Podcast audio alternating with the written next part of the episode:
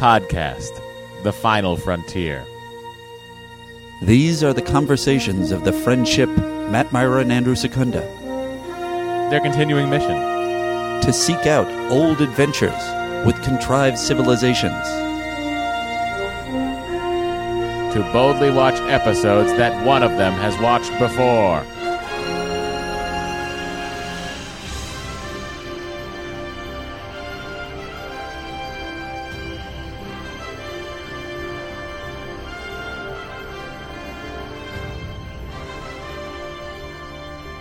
Hey, everybody, welcome to Star Trek The Next Conversation. Obviously, as you know, the best Star Trek podcast in the galaxy. I'm Matt. I'm Andy. I am not Masaka. I am Ihat. Nice. Classic. It's true. You have a problem with Masaka? You look confused. Uh, no. It transcends the franchise. You know, it doesn't have to be Deep Space Nine specific. It is more performance art than it is an episode. That much Yeah. I'll, I'll grant you. And I think we all bore witness. How joyful would any of us be if you're walking through some hoity-toity performance art thing in a museum, and then on one, you know, they always have video installations. One of the video installations is him going, "I am not Masaka." Oh my god! Little plaque next to it that t- says masks and it says uh, C dot 1993. yeah. Uh, that would be fantastic. I would be very excited about that. But we're not here to talk about the great performances in masks. We're here to talk about the great performances on Deep Space Nine and say to Andy, answer this question. Andy, would you have them watch this episode? I mean, it's got a lot of trill stuff and drama. Sure. Trill stuff and drama. Should that be another T-shirt that we'll never make? Matt, would you have them watch this episode? it has antagonists and plot, and also there is some. Uh, yeah, just watch it, whatever. Okay. Anyway, Oh, you're not a fan of trill stuff any more than you are of Klingon stuff. no, I like this episode a lot. Oh, there you go. Sorry if I wasn't clear when I was making my uh, statement that that said pretty much nothing. Jeez, back off. Uh, let's go to Apologies. the Admirals Club. Go to iTunes, leave a five star review, and Matt, how did I go to the Admirals Club? leave a five star review anywhere. Any literally anywhere. A bathroom wall uh the like underneath your uh that that mileage sticker on your car for an oil change you know? Tells you the next time an oil change and then you can also write underneath it star trek tnc five stars. Doesn't matter where. You're in. I mean, just send us a picture. But yes, i mean you don't have to send this. well, yes, Just yes, you will be in- know, know in your heart that you're, You're, in. yes, you're in. Yes, but if you, want andy to talk about it on the internet right, then if you, want to be in send it. contention for that, then you have to send me a picture. Uh here's one of them from Striped Kitty. I assume is a South Park reference. Um, just the best. It is truly the best worst Star Trek podcast out there. As a woman, uh, I was. word. What's that? There was there was a word in there that shouldn't have been in there. maybe, maybe it's a typo. she accidentally, Uh, it probably just accidentally came type worse. Yeah. accidentally hit the worst key. Um, as a woman, I was pleasantly surprised at how often Matt and Andy call out sexism in old Trek. I still rarely hear men express the forward thinking ideas that they did in the season one TNG episode Angel One, and I was hooked after that. Will they ever learn to put uh, the quote, it's time to talk about the episode, unquote, song at the point they actually start talking about the episode instead of putting a bunch of random Seinfeld and Frank Sinatra segments in between? No, but I still love them. Thank you, Striped Kitty. Thank you for that review, and welcome to the Admirals Club. Justin Matthews from Michigan, uh, his entry reads Set phasers to fun. I wonder how many of those we've gotten with that title. I think a, probably a lot. Um, a great I trek. mean, it's a, it's a, it's a, it's a, it's a long It's a long Road? punned Star Trekism. Yeah. Like I remember bumper stickers in the '80s uh, that they sold at conventions. My dad had a bumper sticker. He never put it on his bumper. He just put it up on his uh, cork board, and it was a bumper sticker that said, "He's dead, Jim. You grab his tricorder. I'll get his wallet." I didn't know. I was so tickled by that that that stayed up in his office forever. I only know your mom as the the the diehard. I didn't know that your dad was also, or is he more TOS? My dad's more of an osmosis. He absorbs it all through. His, you know what I mean? My mom's watching it. to the point where he would get a sticker. A bumper sticker, yeah. You know, Um. Anyway, set phasers to fun Justin Matthews says uh, a great Trek podcast that I just discovered after finding Matt through Talk Salad and Scrambled Eggs a few years ago. I became a dad in February, and this has helped when I am washing bottles at 6 a.m. and doing all that fun dad stuff. I am only on episode 66, season three of TNG, Wow. and cannot wait to catch up because DS9 is my favorite Trek series. That being said, I hope the Admirals Club is still part of the show. Open the doors, I am coming in. You are in, and we open the doors. It's still part of the show. I can't believe that we've met all the needs and requirements of his Admiral's review. Boy, are you going to be delighted. I mean, this is really going to change your, your world and your child. Who knows? Is probably about 17 by now. Yeah, when you when you get you know, there's only what 180 more episodes for you to get through before you hear this. Uh, that's it for the Admirals Club. Great. Let's go to the President's Circle. Why not?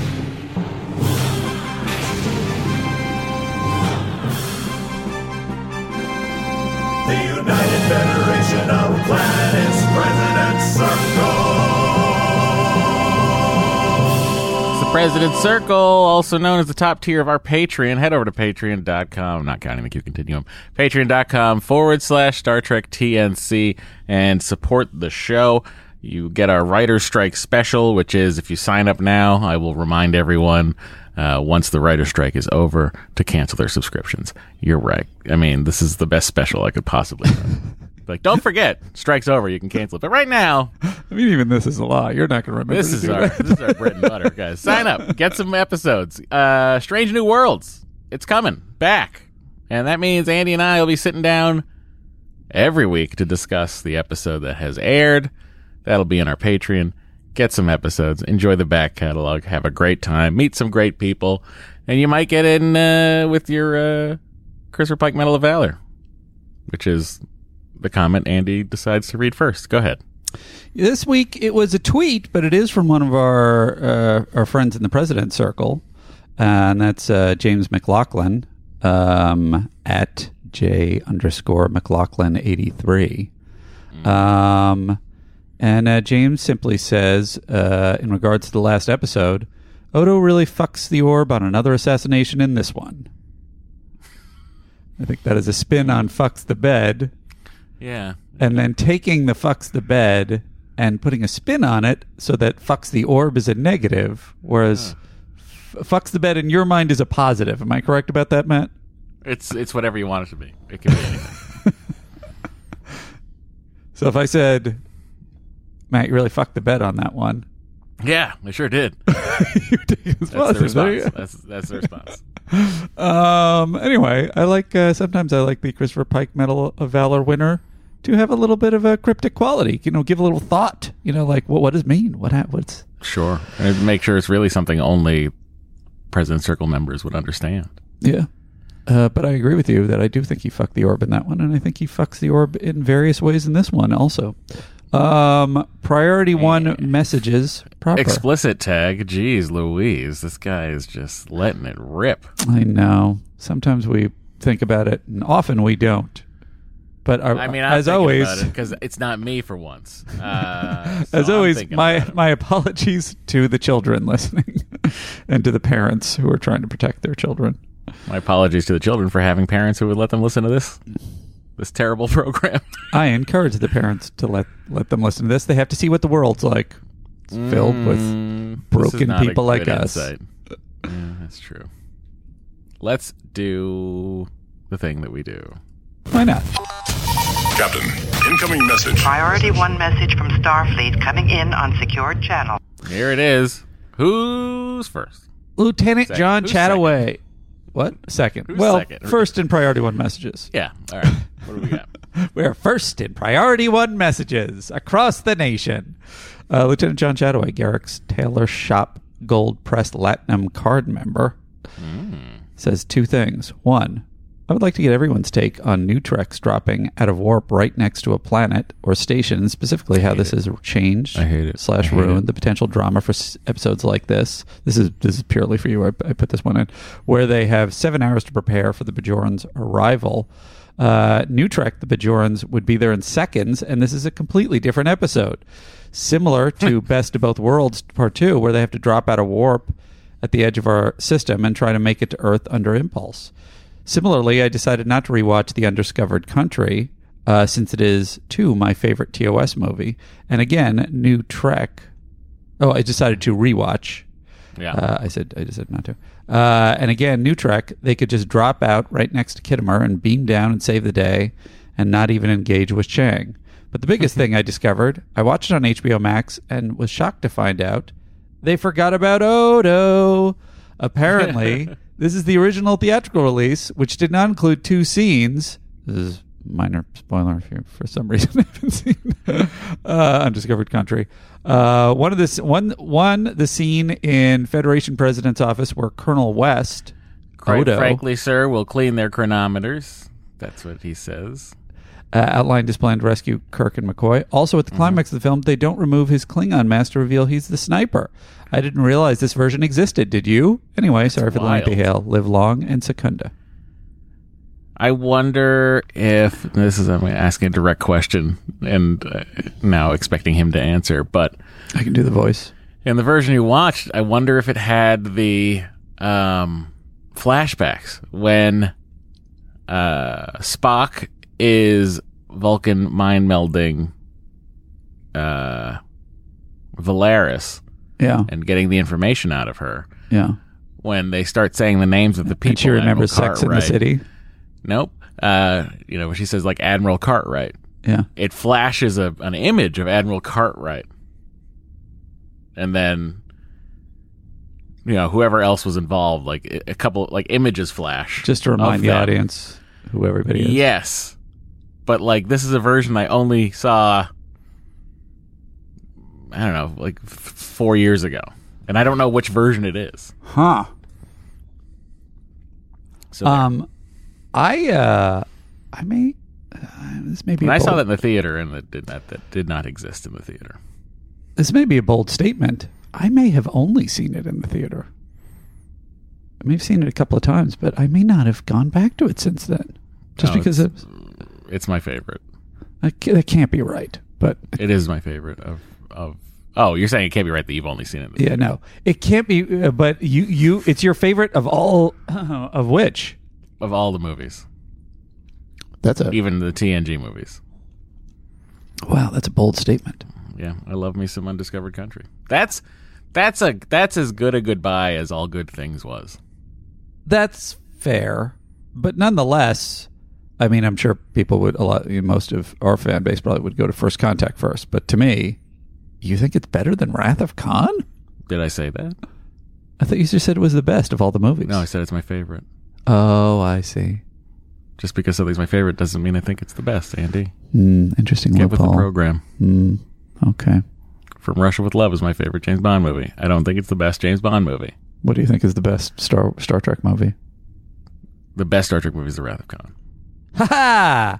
Oh, I'm so glad. Um, what are you trying to trying to catch me in some sort I of know, lie? no, I no, I think I, I said haha, and then I didn't add secunda because there was there was no victory for me. It's just for goodness and rightness. Uh, also, like they're both they're both Nicholas Meyer directed, and, and That is true. You know, why did they fucking give him the franchise to fucking usher in the new world? Makes me sick. I mean, you know, long story. Okay. Uh, did I finish this ale once again? Yes, I did.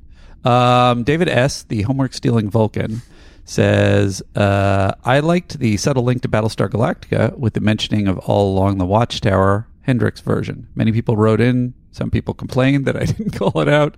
I I am missing. I will remind you, as I am with Voyager, and I'm sure it's something to do with abandonment issues. I have not seen the last season of Battlestar Galactica, so um, I did. I did watch up to the point of the all around along the Watchtower reference, which is I'm not going to go into any further. But uh, yes, Is it as good as when Chris Pine's character is listening to Beastie Sabotage. Boys sabotage? Or is it It's less shoehorned is it in. dumb in a different way?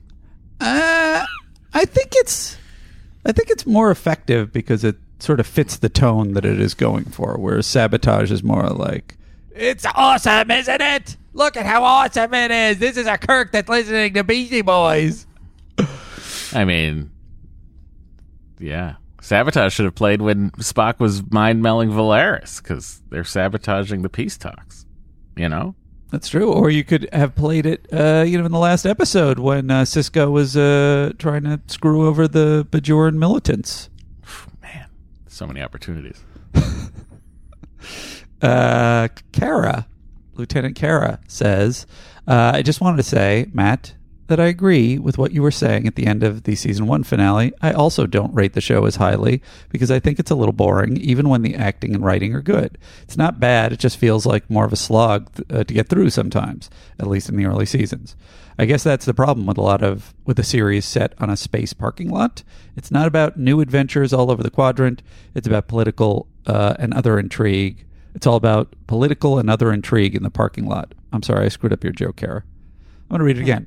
I guess that's a problem with a series set on a space parking lot. It's not about new adventures all over the quadrant. It's about political and other intrigue in the sp- in the uh, parking lot. I Wow. blew it again. Wow.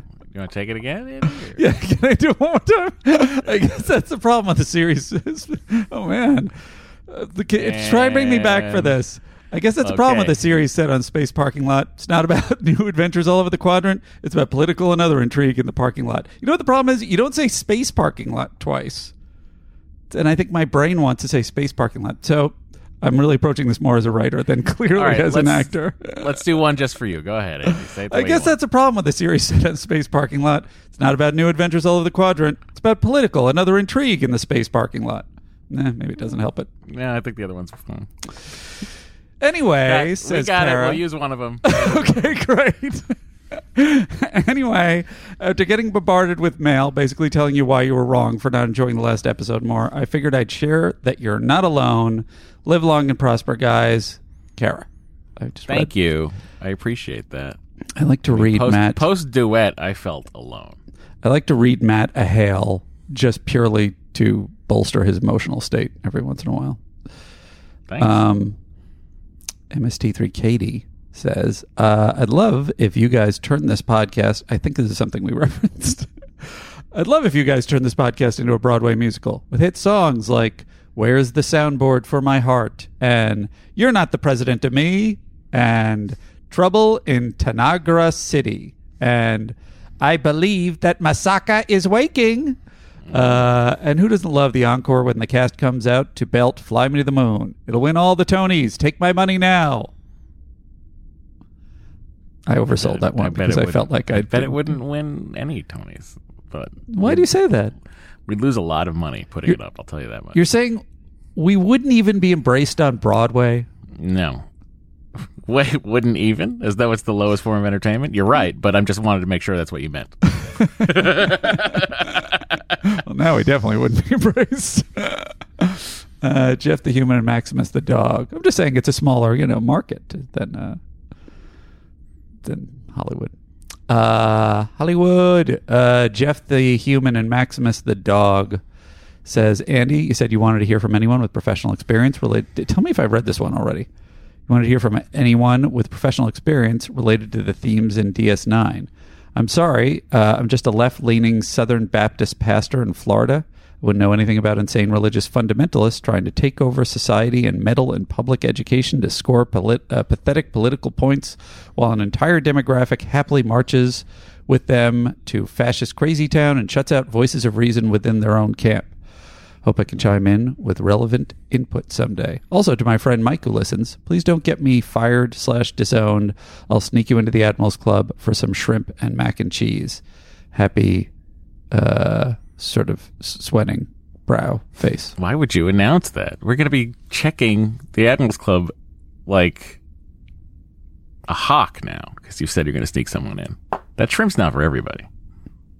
That's a really good point. Increase the security, I think. Tell Odo. Not that Oh, it'll do anything. They'll get in that box. I'm down on Odo now. NC Chris 1701D says, uh, oh, it's NCC Chris. NCC Chris 1701D. uh, hey, fellow DS9ers. Matt shaking his head at me. Just Matt, I just wanted to mention that it's our beloved Odo's birthday today, June 1st, 2023. Spelled the British way. Um, don't forget about Odo uh, and birthdays. Happy birthday to Renee and the big collective in the sky. Sending love to you all as well. Thank you. Walt DS9 MVC. Give me it. Bashir and even Quark. And don't forget about All right. EL. Cam was shortlisted for the Anson Mount Medal of Honor, but doesn't have the hair to pull it off. I disagree. Cam, it's not about hair, it's about spirit. Um, anyway, Cam says, uh, I only know two Cardassians. I don't know their names, and they look alike, so I'll just call them Cartier and Cardi B. Speaking of Cardassians, uh, Sisko says the Bajoran military has been told that the Federation is their quote blood enemy. Really? Blood enemy? I would think maybe the Cardassians would be the blood enemy. I know it's propaganda, but give them some credit for for the for the profit's sake. The Federation has been there a year and relatively benign, all things considered. The Cardassians literally sacked the planet and enslaved everyone. Other than Stephen Weber, none of the Bajorans really seemed to buy it anyway. So it was an incredibly weak lie on Jaro slash Wynn's part. Hmm. I think this is valid. It seemed a little. Well, I think they were. This is they're just appealing to people who who want the planet back for themselves. You know, because to them it feels like, well, we just gave up Cardassian rule to accept Federation rule.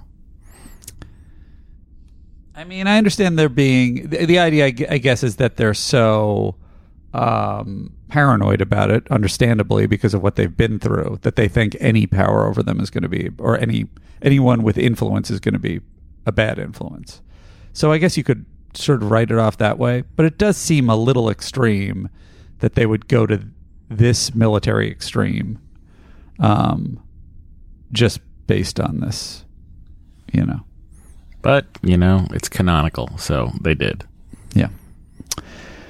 Orn Pauldorf says, and Mira with a hot soup take less than a half an hour in the episode. A real buzzer beater. I don't I don't know if that was a bit we did. Um Ben Plavin, our old friend, says, Come on, Andy. Haven't you ever heard of the Bajoran spider dog? They sell them battered and fried next to the Jumja stand on the promenade. Uh, ben Plevin also says, uh, Do you think whenever Jadzia goes on her internal spirit quest with her past hosts, the other hosts get together and scream "nerd" at Tobin?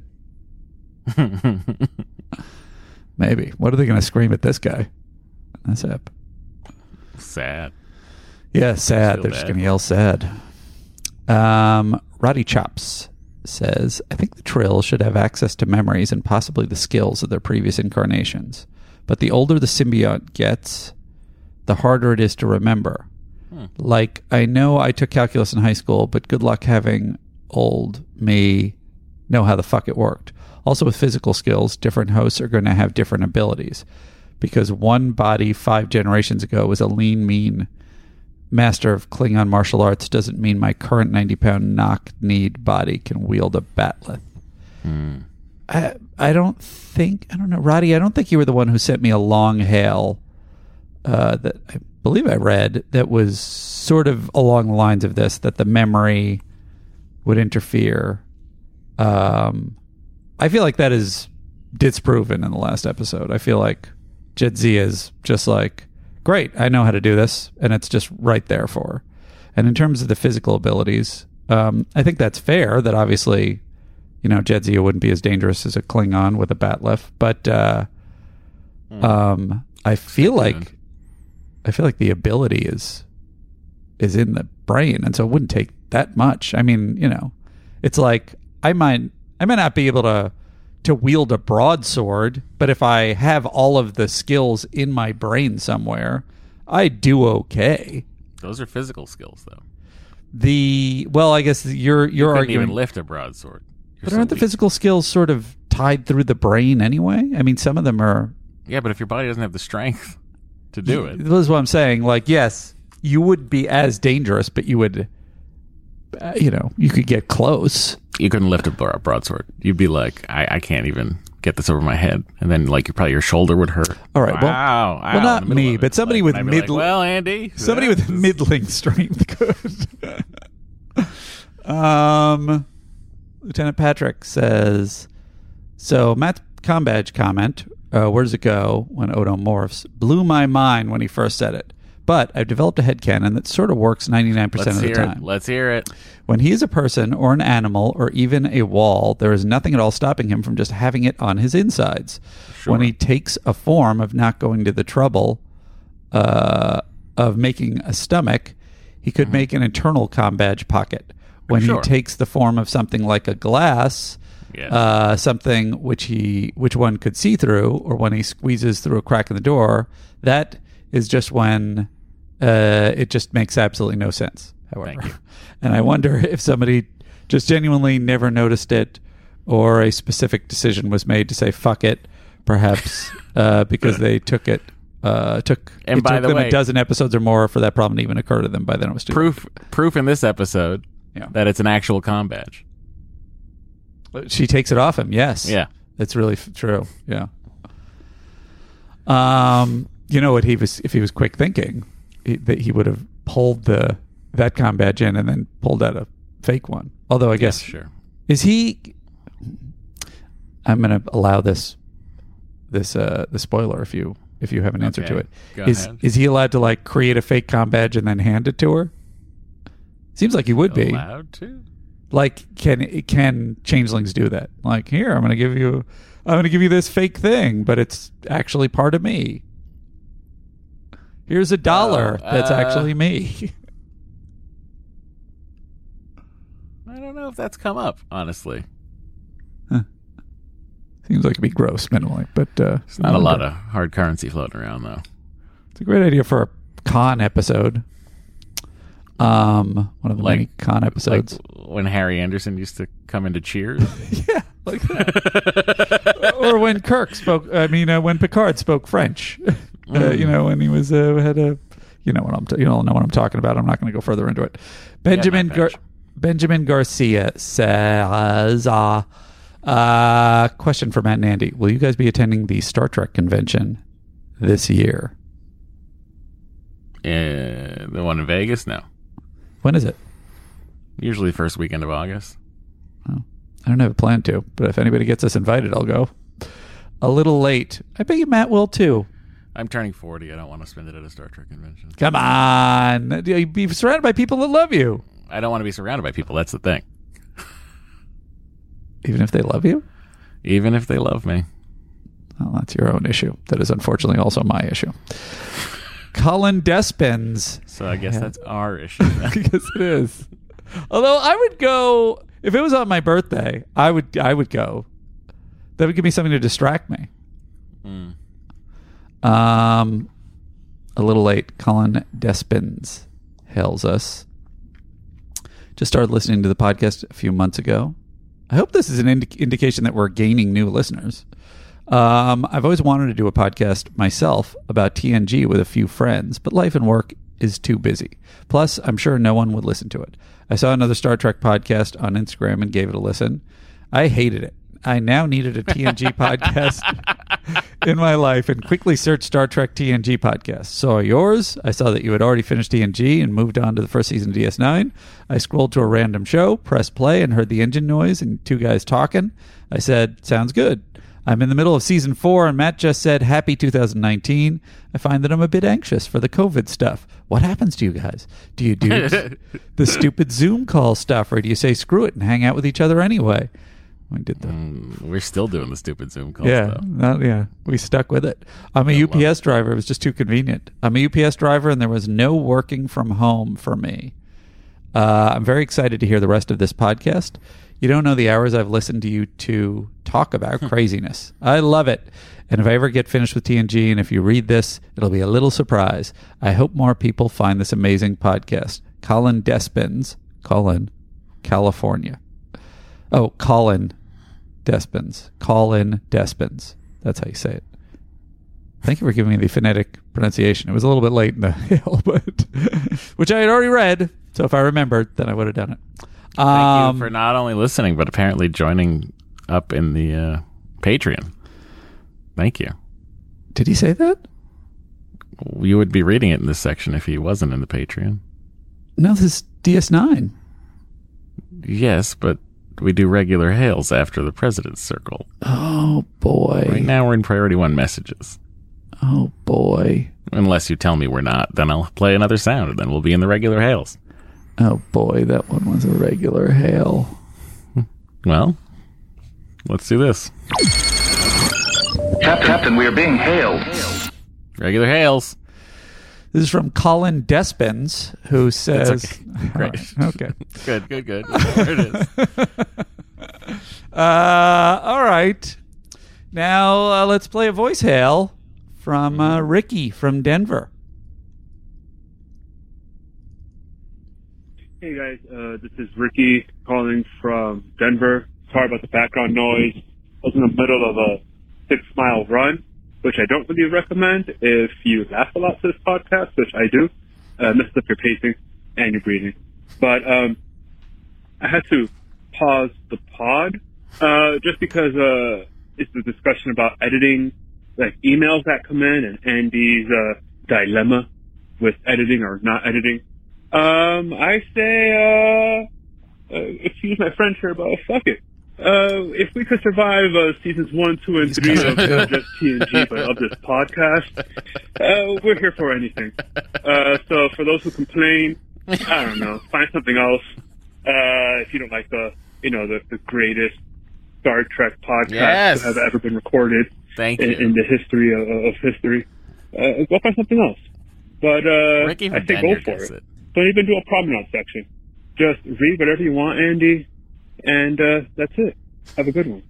You know, that's why we're here for the chaos. I mean, the entertainment. Uh, so yeah. Uh, all right, we get back to the run before this thunderstorm happens out here, and uh, stay for the pod. And I'll be listening in uh, next week and every week since. And oh yeah, happy belated birthday, Andy. Bye. Thank you. That's you. Ricky, from Denver who remembers May 20th as Andrew's birthday. As He we said- all do.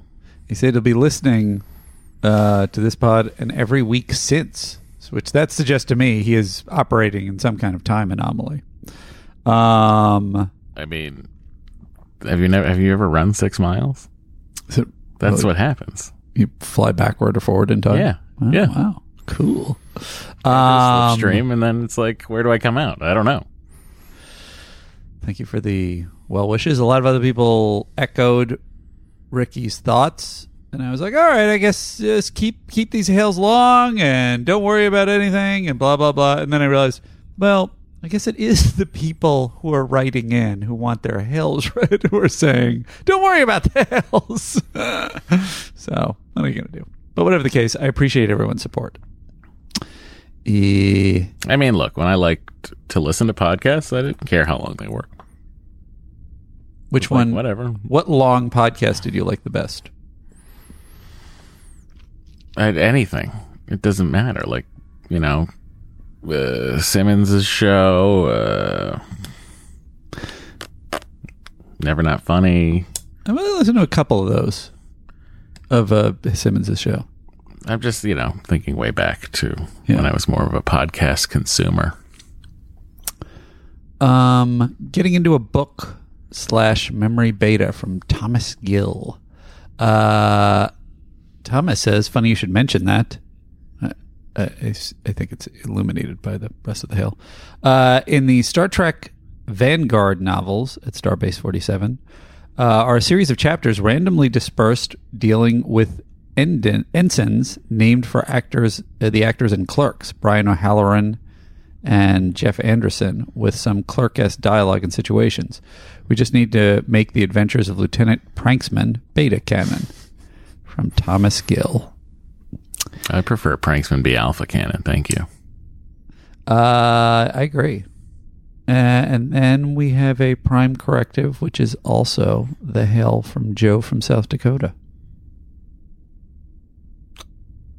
Uh, you're saying that means that it's a voice hail. Correct. Time for retrospective, 'cause truth is our objective. It's a prime corrective, cause Matt and he got it wrong. Hey guys, it's Joe from South Dakota here. Not the barren rural landscape that you think of, at least not completely. Um, the biggest city in South Dakota has just shy of 300,000 people, I think. Um, it's called, it's called Sioux Falls. It's like a small urban city, nothing major. Um, but Chuck Klosterman is not from South Dakota. I don't know who Chuck Klosterman is. I had to Google him when you mentioned him. Um, I guess he's a sports author or an author of pop culture of some sort, but he's not from South Dakota. He's from Minnesota, and he graduated from North Dakota. Um, there is a big difference between North Dakota and South Dakota. South Dakota is a beautiful, uh, beautiful land with lots of farmland and, realized the uh, and Dakotas were different so mad at each temperature other. zones and all that That's a stuff. North of it. Dakota's a barren wasteland Mm. where they really only make oil and and you know that's where Norwegians live. He hates Norway. I kid, I kid. I love North Dakota too, but that's no, Chuck Klosterman's not a South Dakotan. Pat O'Brien, um, January Jones, they're South Dakotans. True South. Bob Barker was born in South Dakota. Not not Chuck Klosterman. He's from Minnesota and then Pat O'Brien, the disgraced sportscaster. Sorry. Is that what you're talking about? Okay. That's who you guys are get rolling. I mean, let's not forget all the great Native American cultures the South Dakota squashed out of existence. Way to go, guys! Um, yeah. Look, I'm not taking a side. Uh, I'm just There's saying no that side to take. There was some hails, and uh, this if was uh, Klosterman's not from South Dakota, but from Minnesota slash North Dakota, I mean, in the the the audience deserves to know. in the North South Dakotans feud, I'm not taking a side. Mm, I love all of America. I mean, except for what we did I don't. to the indigenous people, certainly. Um, I'm not on board for that. Let's just not take a side. Um, anyway, that's the Hails. STNC pod at gmail.com. If you want to hail us, uh, please put the title of the episode in the subject heading somewhere. You can tweet or Instagram my co host at Matt Mira. You can Instagram me at Andrew Secunda or tweet me at Secunda. Our Instagram and Twitter account for the show is at Star Trek TNC. Or you can send a voicemail uh, to, well, not send it, you can call in to 816 Trek TNC. That's it for the hailbag. All right. Trading frequencies closed, sir. I mean, that's impressive. Fucking not even breaking 40 minutes. I know a lot of you are uh, Not upset about that. breaking 40 minutes. That's now impressive to him. Well, yeah. I mean, if you compare it to an hour and change. Doors to many places. Your hails made us think of all your faces. So plug TNC in your little Borg node. Let's talk about this week's episode. In fairness, the only reason it's that short is just because I'm sort of quicker on the draw to uh, pull out the hails this this time. It's not really my my ability hasn't increased, so there were just less hails. This is true. Uh, would you say that's because people have lost interest in our show? It also could be that we're on a, a downswing. We're trending downward. Finally, Uh, we're going to talk about this episode, which is post three episode arc of the Bajoran coup d'etat. We are discussing invasive procedures, which aired the 17th of October, 1993 what's happening? Well, we're going to listen to the all number one alternative song, Heart Shaped Box by Nirvana. There you go. Let's just pull it in there.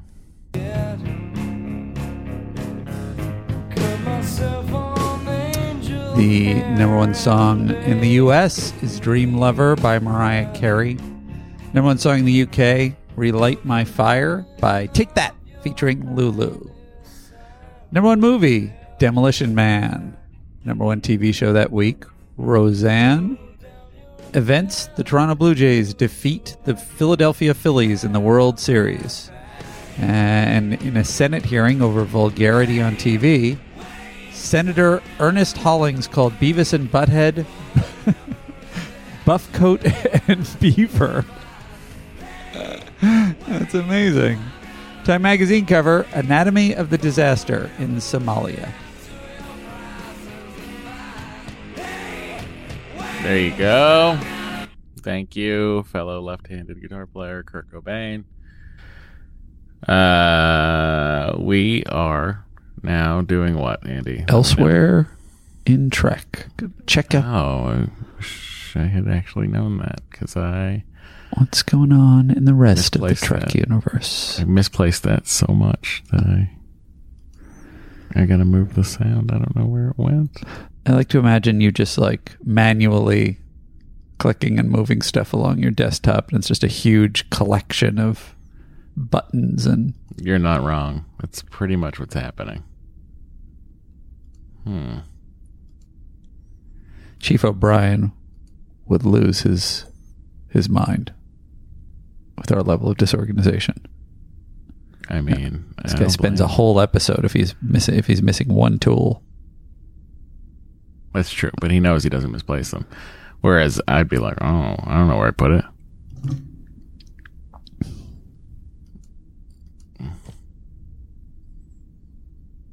It's not like this is a new segment, everyone. It's not like this is something that I shouldn't be prepared for. really? I am frustrated with not only me, but myself and I. That's a lot of people. Yeah. It's a lot of infighting. You're like the Dakotans. You're like you're like the North and South Dakotas of people.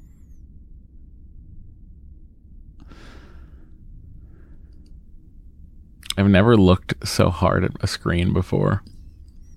You want trying to find it. Eh, do you want me I found just it. try? Elsewhere in track. Let's see what's out there. Engage. In case you're wondering, there's now that is in sound set number eight. That's how many sets of sounds there are on this stupid computer. Um. Continue. Eh, here it is. Uh, here's elsewhere in track for invasive procedures. Um, on October 16th, TNG aired Gambit Part 2. It ends with Picard still deemed to have vapor- been vaporized, Riker still technically a fugitive, and Data escorting Riker to the brig. Additionally, the Okuda's chronology theorizes that around this time, Kes was born on Ocampa.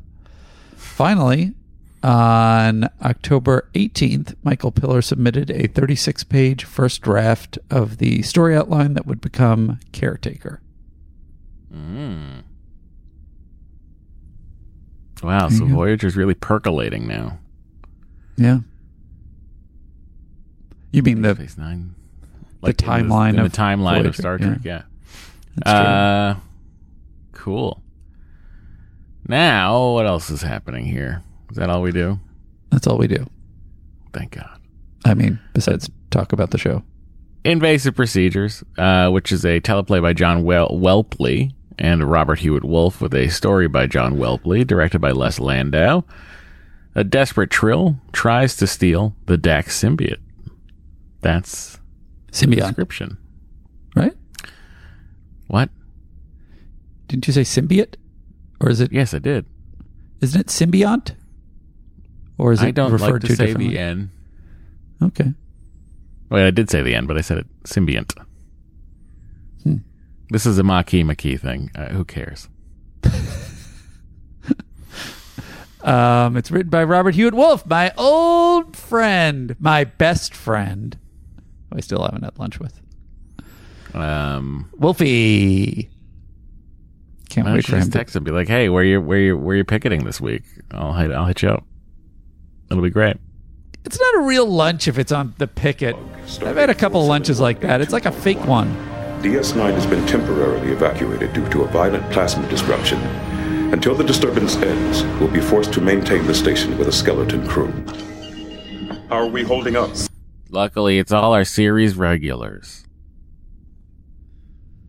Here the at the people we're the Crew. most interested in. So far, so good. I'll say one thing for the Cardassians. They built this place to last. Just in case it doesn't, I've got the Orinoco prepped and ready at Pad C. Any word from Chief O'Brien? He and Odo checked in about an hour ago. They sealed off the airlocks in the upper and lower pylons and we're moving on to the docking ring. Sisko to O'Brien. O'Brien here. What's your status, Chief? Almost done, Commander. We've sealed all the airlocks in levels 21, 22, and 23. We still have to check the outer bulkheads to make sure there hasn't been any crystallization from the plasma discharges. Shouldn't take too long. O'Brien out. I gotta say, I think when Dax says, uh, I got the Orinoco prepped and ready at pad C, she kind of gives Sisko this meaningful look that I was like, was she saying, hey, why don't you meet me there? Like, what's going on there? Well, it just, uh, it She just, finally had something to do in the episode, so is that why she's excited? it wasn't like, uh, "Hey, you got anybody something. in your brain that, that that know how to do impulse engines? Great, get off of the station, go with Kira. Otherwise, uh, we have no use for you." Very well could have been that. Station. The only reason you volunteered is because there wasn't enough room on the evacuation shuttles for 600 bars of gold pressed latinum. Which still doesn't explain what you're doing out here in the docking ring. I was. Does seem wild that they don't have a uh, tricorder on them, either of them. to see if there's anything afoot. Yeah, but also like you're checking for crystallization on the outer hull, crystallization on the outer hull. Uh, I bet a tricorder would help with that kind of thing. Well, I have two questions. I think that's a valid question. I also question why why is Odo there at all?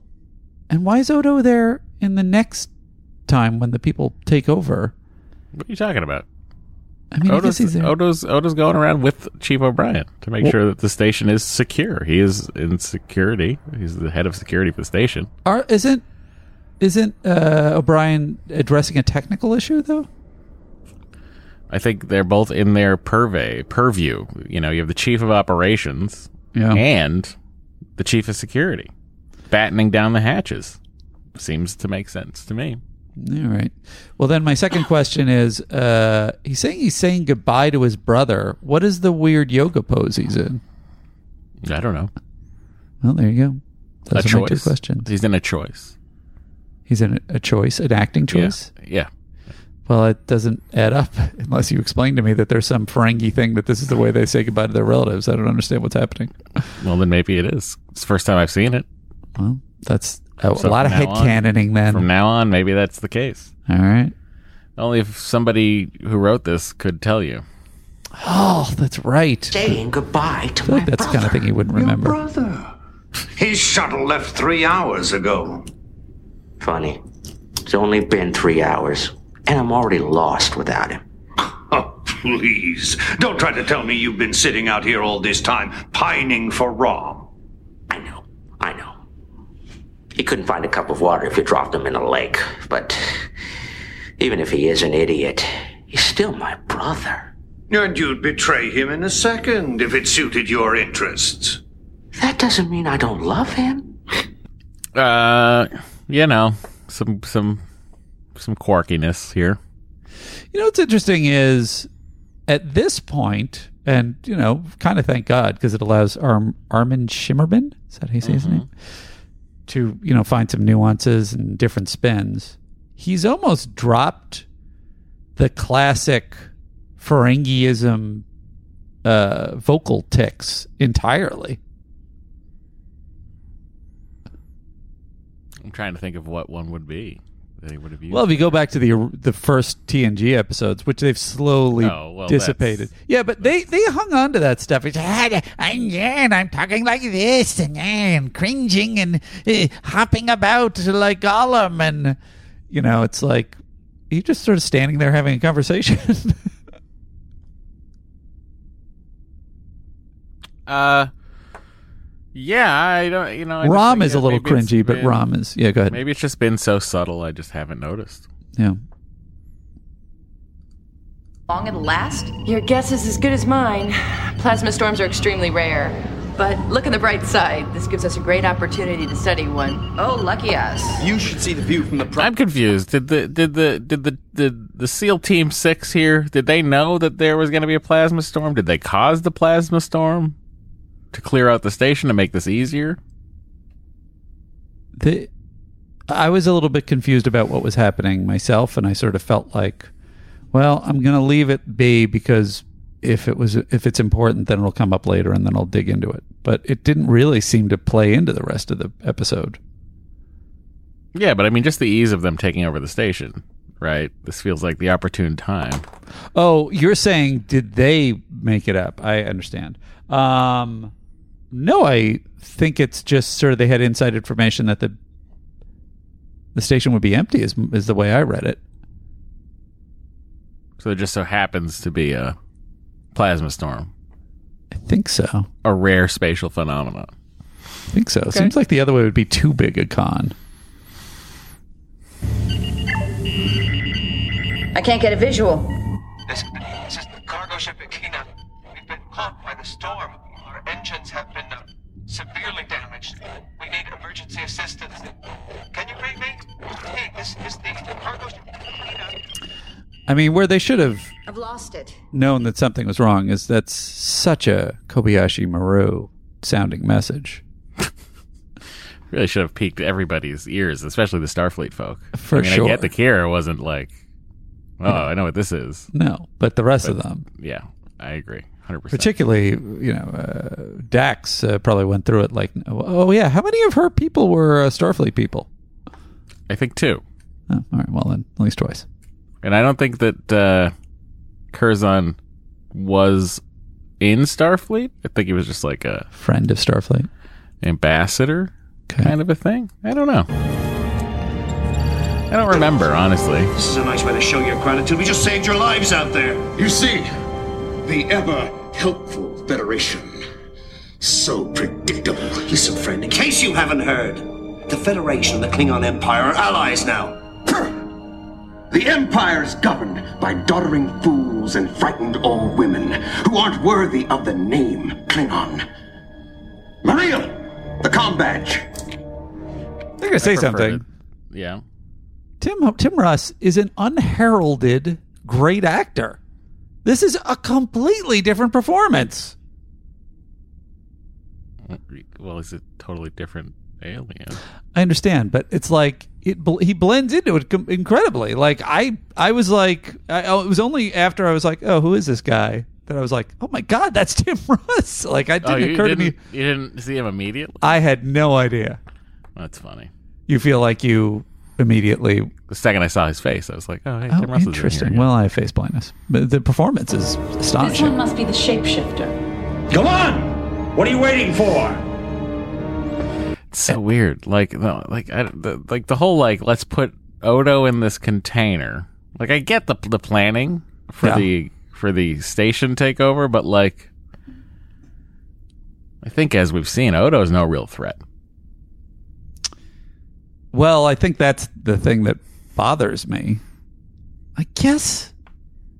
Well, I don't want to give anything away, but uh, About what? The episode we've all watched, and you feel feel free to spoil. why are you being mad at me when you don't know what the rest of my thought is? You're blaming me for a thing that you're assuming that I'm saying. What are you saying? I'm not going to say it now because I don't need your judgment. But I will say this: uh, in the rest of Star Trek canon, I was totally right, you guys. I know you weren't. Thanks for Uh, being on my you're side, totally everyone. wrong. But then it was going to lead me for- into another thing. where you're going to be Thanks all for being on my side, and weird. everyone. Thanks for being on my side. Nobody's on your side. They're all on my spoiler side. king, the spoiler king of Chicago over here. What? I'm not the spoiler king of Chicago. You're the spoiler king of Chicago. I'm the the decent, upstanding, mater uh, host that is trying to just run his restaurant in, a, in a sensible fashion. You're coming in crazy, causing chaos. Um, really painted myself in a corner in that metaphor.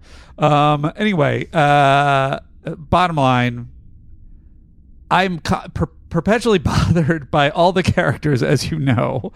Seemingly like they establish things about them. I'm like, oh, that'd be useful in this situation, and then they don't use those things in that situation, which I think are usually writing conveniences. They seem to have superhuman abilities. Mm-hmm.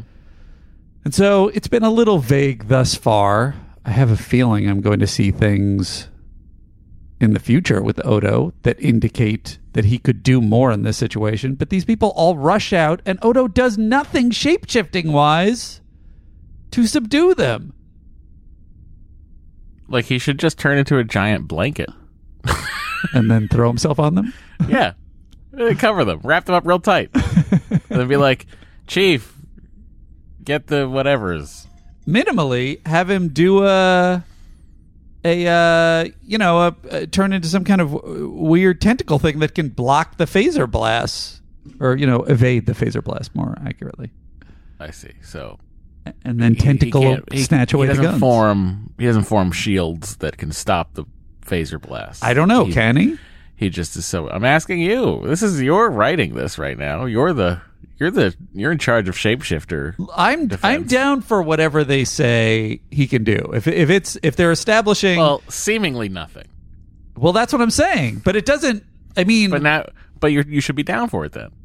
All right, that's fair. Okay, then I will assume that he is useless. But I don't know why they would. It's such a big thing to make him head of security. Then, like, Well, I mean, how else could you have someone who turns into tables and it. clear glasses? I guess he already has been hit on the head and knocked out. Has he blocked a bullet yet? I'm trying to think, or like a phaser blast or anything. Mm, I feel like I he. remember. I feel like he did something in a battle situation already. But anyway, he certainly stands there like a dope. They rush out, Mm-hmm. and he does nothing. He's out of security. It's pretty spectacular. That depends on you. What's this all about? Yeto, get the Ferengi. what do you think of that? What do you think of what do you think of the acting there? Let me see it again. Just the like I mean, as far as specific acting goes, when the Klingon uh puts his arm up to Bashir's neck, uh I think his reaction, Bashir's reaction, is a little much. Chief, were there any casualties? That depends on you. What's this all about? Yeto, get the Ferengi. He's ah! a Klingon. You don't know how hard he pushed his neck. Bashir's hair, by the way, is much flatter in this episode. I'm not sure what's going on. I think it's probably it's been very- controls on the station. is that what it is? Yeah. Don't bother.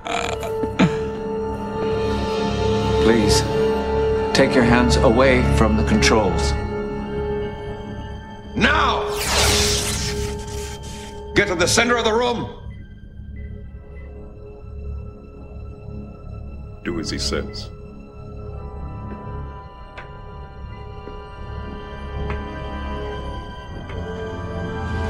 Don't worry, Verad. It's going to be all right.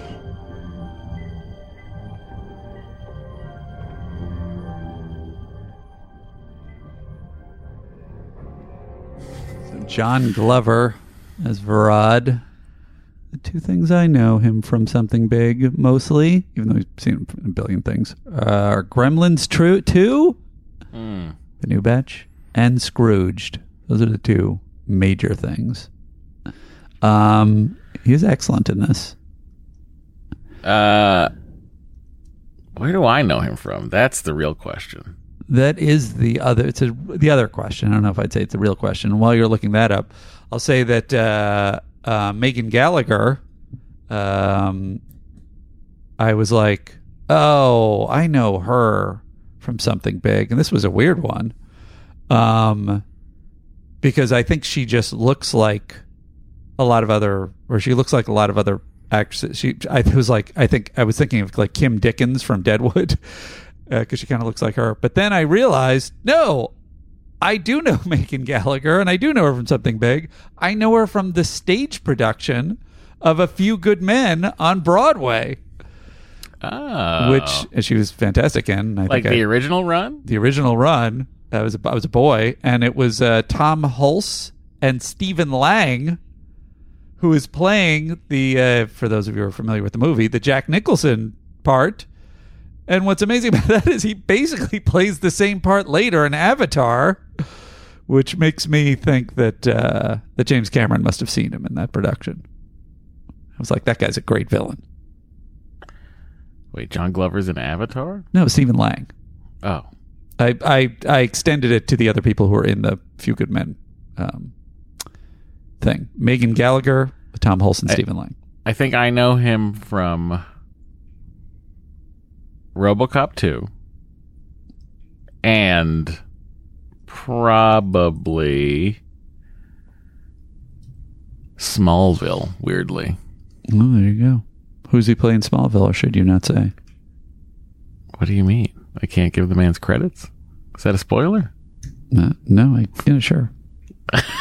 I don't remember who he played, but that's what I'm. I'm just looking at things that I would have seen him in. Sometimes there's if it's a show like He was like, wasn't he like Lex Luthor's dad?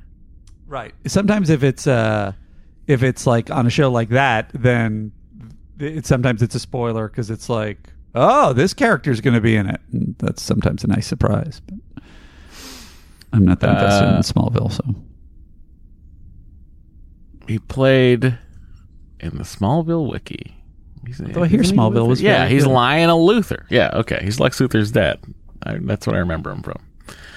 seems like that's a good Even gig. though I did not watch Smallville very much, that's how memorable his performance apparently was. He's a very memorable face. Your turn, little man.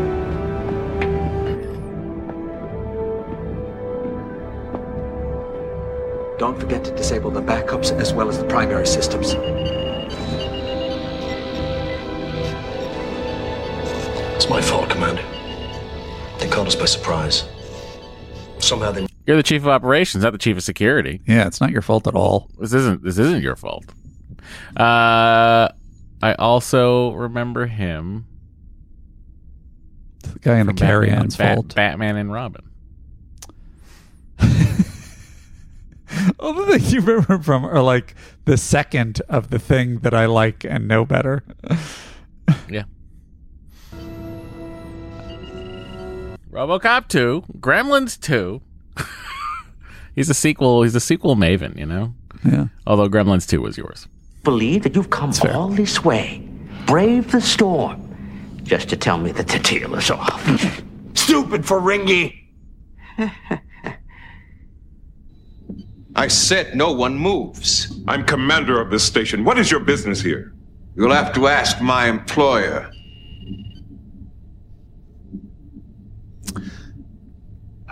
I'm I'm sorry about all this. If everyone would just cooperate, I I promise it will all be over soon. What will be over soon? This is an outrage. I demand to be released at once. Enough of your whining! Who are these people? What do they want from us? Funny. I was about to ask you that question. That's enough. I agree. Now tell me what you want here. Dax.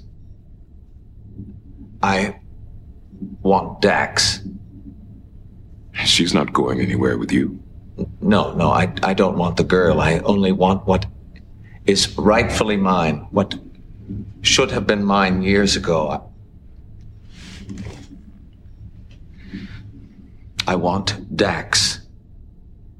The symbiont, Benjamin. He's come to steal my symbiont. Great act ender. Is that an act ender? Mm. Um, it's a great concept for an episode.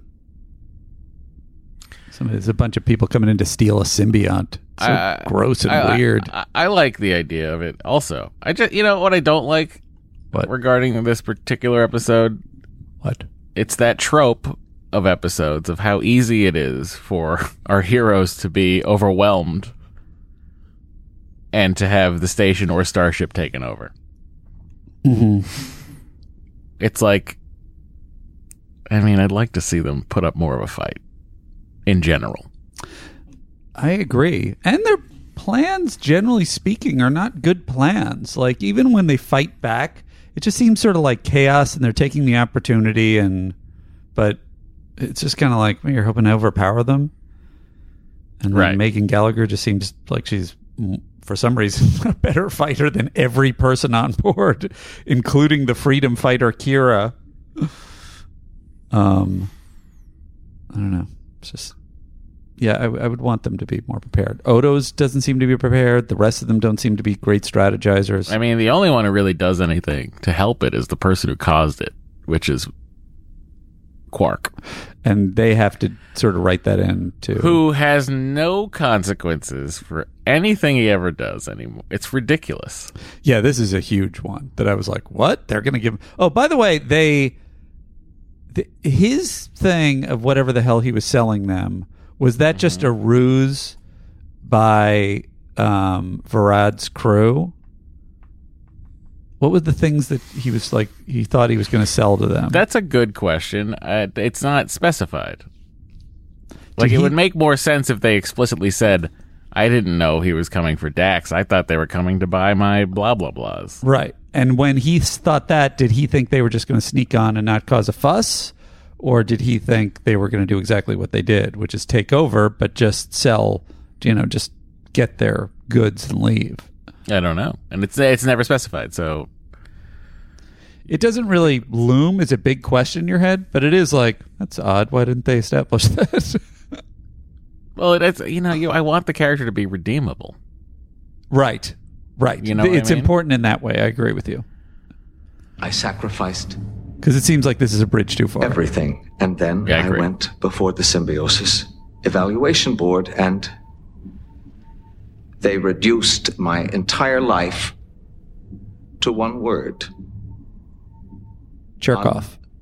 suitable. That's nothing to be ashamed of. Neither of my parents or my sister underwent symbiosis.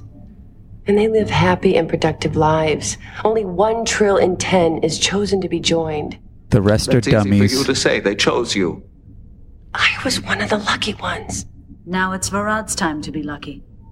Why Dax? There are thousands of symbionts on Trill. Why her? I did research. I worked it all out. The Dax symbiont is the best match for me. We have mutual interests, science. I mean, the the, the performance John Glover puts in is great. It's fantastic. And the distinction. Am I wrong? But do they also change 'Cause his his hair is his hair is down here. they change his hair later. now he's got here. nerdy bangs, and then Right? later and then, he's and then it turns into this. they later. put more product in his hair. Oh yeah. That shows. That's what a that's what really a trill having a having a symbiont in you. It adds more more product to your hair. I would say almost every male trill I've ever seen has terrible hair. Yeah, I would agree with that. I mean, even going back to the first trill we saw on uh, TNG, he had like a like a you know too long of a hair, almost mullet. The wormhole. After you've stolen the symbiont, you plan on escaping to the Gamma Quadrant, don't you? Symbiont. Come on, Sisko. I Say it the way Andy does. But there could be dozens of reasons why the board didn't select you for symbiosis. Symbiont. Symbiosis. Come on. Symbiont. Symbionsis. Psychological damage. The Symbionce. symbiont and the host. They were only looking after your best interests. Your best interest, maybe, but not mine. All they've done is condemn me to a life of of mediocrity. Well, I refuse to accept that. I, I'm not going to spend the rest of my life dreaming about what I could have been, what I should have been. I deserve more, and I'm going to get it. Yeto, T'Kar, it's time. I'll have no part in this. I So they had to like also know that there would be a doctor there who could perform the surgery.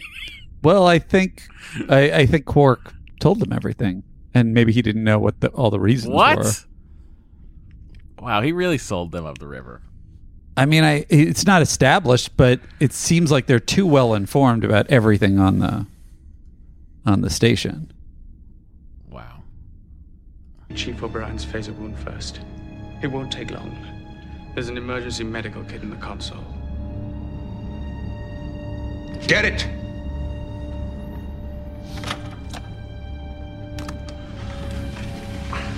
Hold still, Chief. You know what's funny about this? In each of his instances of performing medical tasks, Yeah. he needs someone else to do it. it's true. I know the third one is like a ruse, but like it's just very funny to me that like here you do this, I'm gonna go. He doesn't finish it. Yeah. Yeah. There's one other thing. Uh, I feel like it's very rare to well nigh never seen or at least specified to see an actual phaser burn, even though I, you know, obviously that's probably what's happening. I always interpreted it kind of like when somebody takes a phaser stun, it's just sort of like, you know, goes through their clothes and almost like electrifies them kind of a vibe. Whereas this is an actual burn through the skin. I assume it's the various settings, you know. Yeah. Good luck. It won't be long now, and then you'll see everything will be just as I promised. My hair will be better. I know. He's going in for a haircut. I love it. Uh, so Um, I don't he's know got if the bad hair. He's got the bad hair the whole time. Even during the procedure, he's got the bad hair. Well, yeah, he doesn't have the symbiont in him yet. The host Um, dies within hours. Bashir is uh, is is it? This is the moment. I guess when she wakes up, there's a scene where Bashir is back to being super weird. Yeah, it's when she comes out of it Um, with um with uh Jadzia. you could look at it like that. I look at it as like him understanding the gravity of the situation and what fear she must be in, and him trying to comfort her. And it comes across only as sleazy because we've seen uh, this character before. Well, we've never seen a turn, so it's like, oh, I'm not. I'm a different. You know, he's done some more honorable things since then. But also, he takes his her face in his hand. He's like stroking her. He's just being super weird. Wait, look at these gloves though. That's pretty weird. Uh, this uh, taking out the uh, the symbiont really gave me the creeps. It's really gross and upsetting. How so? I don't know that it's just an organic part of her, and she's sort of cutting it off and stuffing it in somebody else's stomach. It's all real gross. the uh, stomach uh, effect of the folds in the stomach is really convincing. It's really good for the time. Around for do something. Any suggestions? Why should I have any suggestions? I'm the military mastermind. I'm just a victim of circumstances. Victim, really?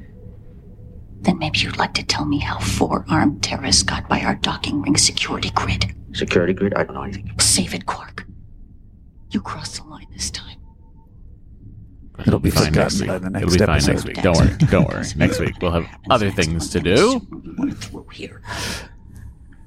Oh, also in the um, in that prior scene, uh, I feel like uh, first of all, Bashir's I think even being weird with the symbiont. He's being sort of uh, uh, I don't know uh, has an odd vibe about him when he's holding it lovingly and moving across the room. And then the set, set which you could argue was like, all right, well, it's him being respectful of knowing its importance to Jadzia. Um, Oh, I think his plan the whole time is to get it back into Jadzia. So he Yeah. doesn't want to harm the. Uh, and then the What do you expect him to do? Like throw it like a s- like some sort of football it's his to the Klingon, and then the Klingon could dunk it into his tummy? it's his his performance is he's got weird looks on his face the whole time. You have so many problems with his performance this week. I only didn't like his neck thing. I mean, I don't like his. I think his hair is weird.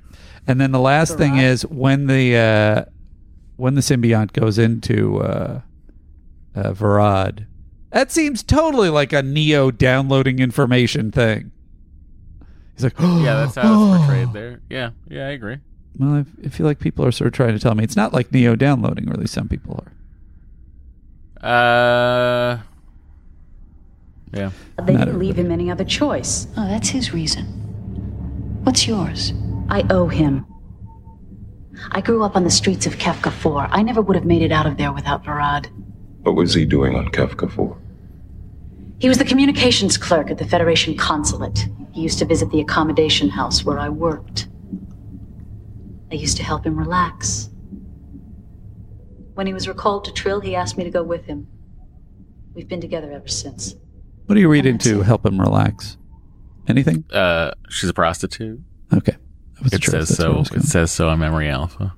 I feel like that's a that's a guesstimate by Memory Alpha's part, but it I does agree. seem like that's In what fact, she's like implying. so much so that I agree that like Could be kind of a but like geisha she's situation. literally described as the a pair of Klingon mercenaries T'Kar and Yeto and former prostitute Mareel. right. It's like, oh, okay. It's a, it's a, you decide, uh, uh, whatever. All right, sure, makes sense, I guess. doesn't, but she doesn't say she was a sex worker. It's very odd. She says it in a polite way. I see. An accommodation house, you know? Wink, mm-hmm. wink, nudge, nudge. Yeah. Help him relax. Don't you understand the subtext here? I know he'll change. He'll be smarter, more confident, but in all the important ways, he'll be the same. I'm sorry, but if he told you that, he's lying. Once a trill is joined, it's like a rebirth. He'll be an entirely different person. If you think I'm going to betray Verad, you're wrong. It doesn't matter what you say. I love him, and I'm going to stand by him no matter what. I never doubted it. Look at my hair. Varad, No, not just Verad. I'm Verad Dax.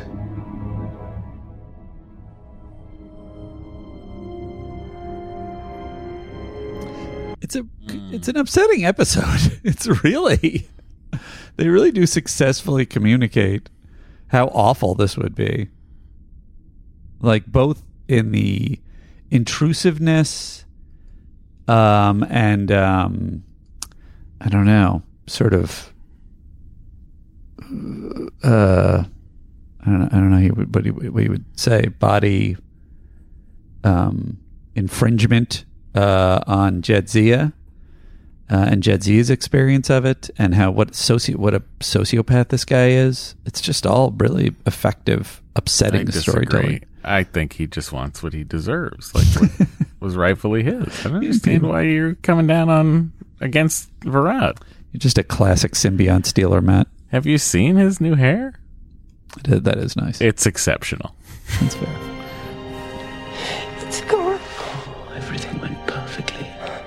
The operation was a complete success. Come on, All this right. is weird. That's what I like my doctors doing. Don't. I got you stabilized. if only we could get the symbiote back in time.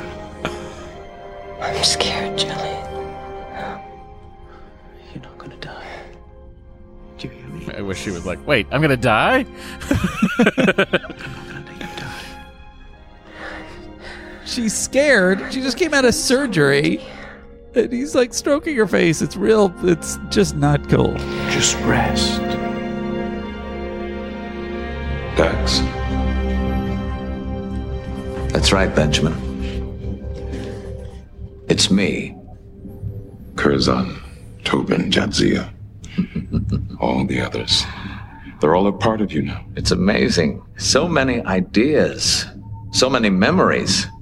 Eight lifetimes of memories. It must be incredible. It's better than I ever imagined. The station must look very different to you now. It does. I. I know this place. and I know you, Benjamin. of course you do. Remember when we first met? Teleo Station. Anastasia. And that trip we took to the cliffs of Bowl? See, there's not a hesitation. This guy just has all the memories. Well, he's been preparing for it. That's- That's why it was rightfully his. Yeah, but he didn't know the information until the. Yeah, but it was right, rightfully his symbiote. That's what I'm saying. so you- you've got the wrong bad guy in this episode. I'm sorry, I'm, I'm arguing a different point, but yes. Hashtag Verad was right. Really? Like, there's no indication that Jadzia's hair got any better. I right? I assume that it should be your first indicator. It'd be hilarious to see a, a pre-Dex Jadzia has just got a terrible frizzy, just unkempt mess. Wormhole. Or she has exactly Verad's hair from before. It's all it's all pasted down in a weird One flat bangs. promised it's the Caesar cut suddenly. Now that woman is bleeding to death in the infirmary. I'd rather not discuss that, Benjamin. You have to discuss it, Dax. You know as well as I do we can't let her die. She's not going to die. She'll live on in me. Jadzia's memories will live on. But Jadzia herself will die. And you'll have killed her. You think I don't know that? I'll never be able to forget it. But I promise you, Benjamin, I'll do all I can to make up for it. I'm not going to the Gamma Quadrant to hide. There are entire worlds who can benefit from my knowledge and experience. I can help them, and I will. I have a better idea. What's that? Help Jadzia. Come with me down to the infirmary. Put the symbiont back where it belongs. I can't do that, Benjamin. Even if I wanted to. Don't you see? It's too late. The integration is already underway. But there's still time to stop it. Jadzia's life can still be saved. Don't listen to him. He's just trying to confuse you. It's all right, Mareel. Benjamin, the symbiont is still weak from the operation. If we attempt another joining so soon, it might not survive. Are you willing to risk that? I am. The question is, are you? Why are you wasting your time with him? Because he's my friend. Now go watch the others. That's what that's what I say to Dory every time she asks me why I'm wasting time recording three hour podcasts. Yeah. I yell, Because he's my friend. we have to talk about Star Trek. And how does that sit? She rolls her eyes. That seems accurate. And then and then and then leaves the room, usually. So I thought that this was going in the direction of I don't remember the thing I was comparing it to. It was a Star Trek episode recently where it was like somebody gained more that we were watching, that somebody gained more information or more knowledge of an experience and then mm-hmm. they went from good to from bad to good.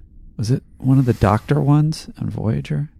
Whatever the case, I thought that's where this one was going, where it's like Benjamin is now counting on that now that Dax and Jadzia are part of this guy, that he'll be able to reason with this Verad Dax, Verad Dax, and he'll have a morality that he didn't have before when he chose to do this. But he doesn't. That's not where it mm-hmm. goes. And that says to me even more that the current host is the one that calls the shots. It might be, Yeah, of course. influenced by the personalities and the memories, but really the current host is the dominant aspect. Because I, my my sense is, and maybe I'm wrong, that the previous hosts, while they had their flaws, were not corrupt, immoral people. Which is a result of the Trill's vetting process. Right. I see. I see. And does the symbiont itself, do we ever get a sense of the symbiont itself have a morality, or is it just sort of bend to whatever the host is? Or do we not know? Or you can say pass if you. I assume it's a sh- shared sense of right and wrong. From the memories. Or you're I guess I'm wondering how much of it comes from the symbiont itself. I don't know. The symbiote. I wish the symbiote would just talk one day and just like come out and just be like, "Well, hello. Here's what I think we should do." Hello, my baby. Hello, my darling. Then you're not the Dax that I know. Our friendship is over.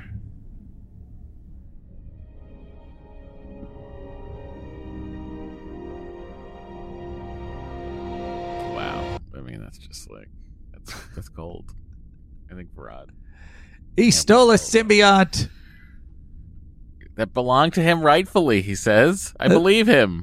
Here, drink. Why do you believe him? He's not one of our main characters. Senarian egg broth. It'll keep your strength. Made up word. Word we know, word we know. don't drink it. It makes no difference to me. Uh, hold on. Thank you.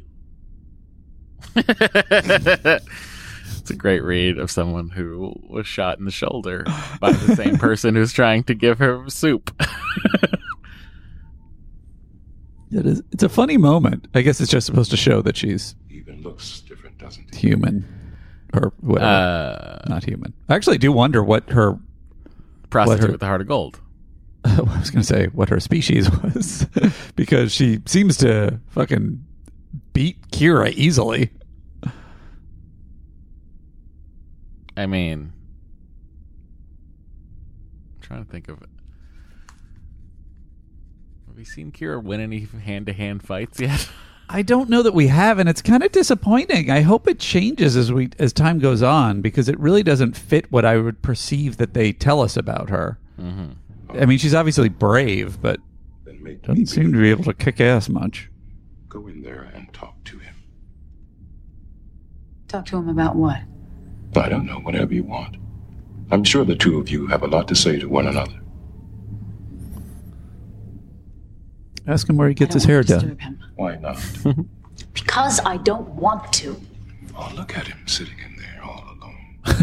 He needs you. That's enough. I don't understand why you're being so reluctant. It's the perfect time for the two of you to get reacquainted. I said that's enough. Mareel? Is anything wrong? No, everything's fine.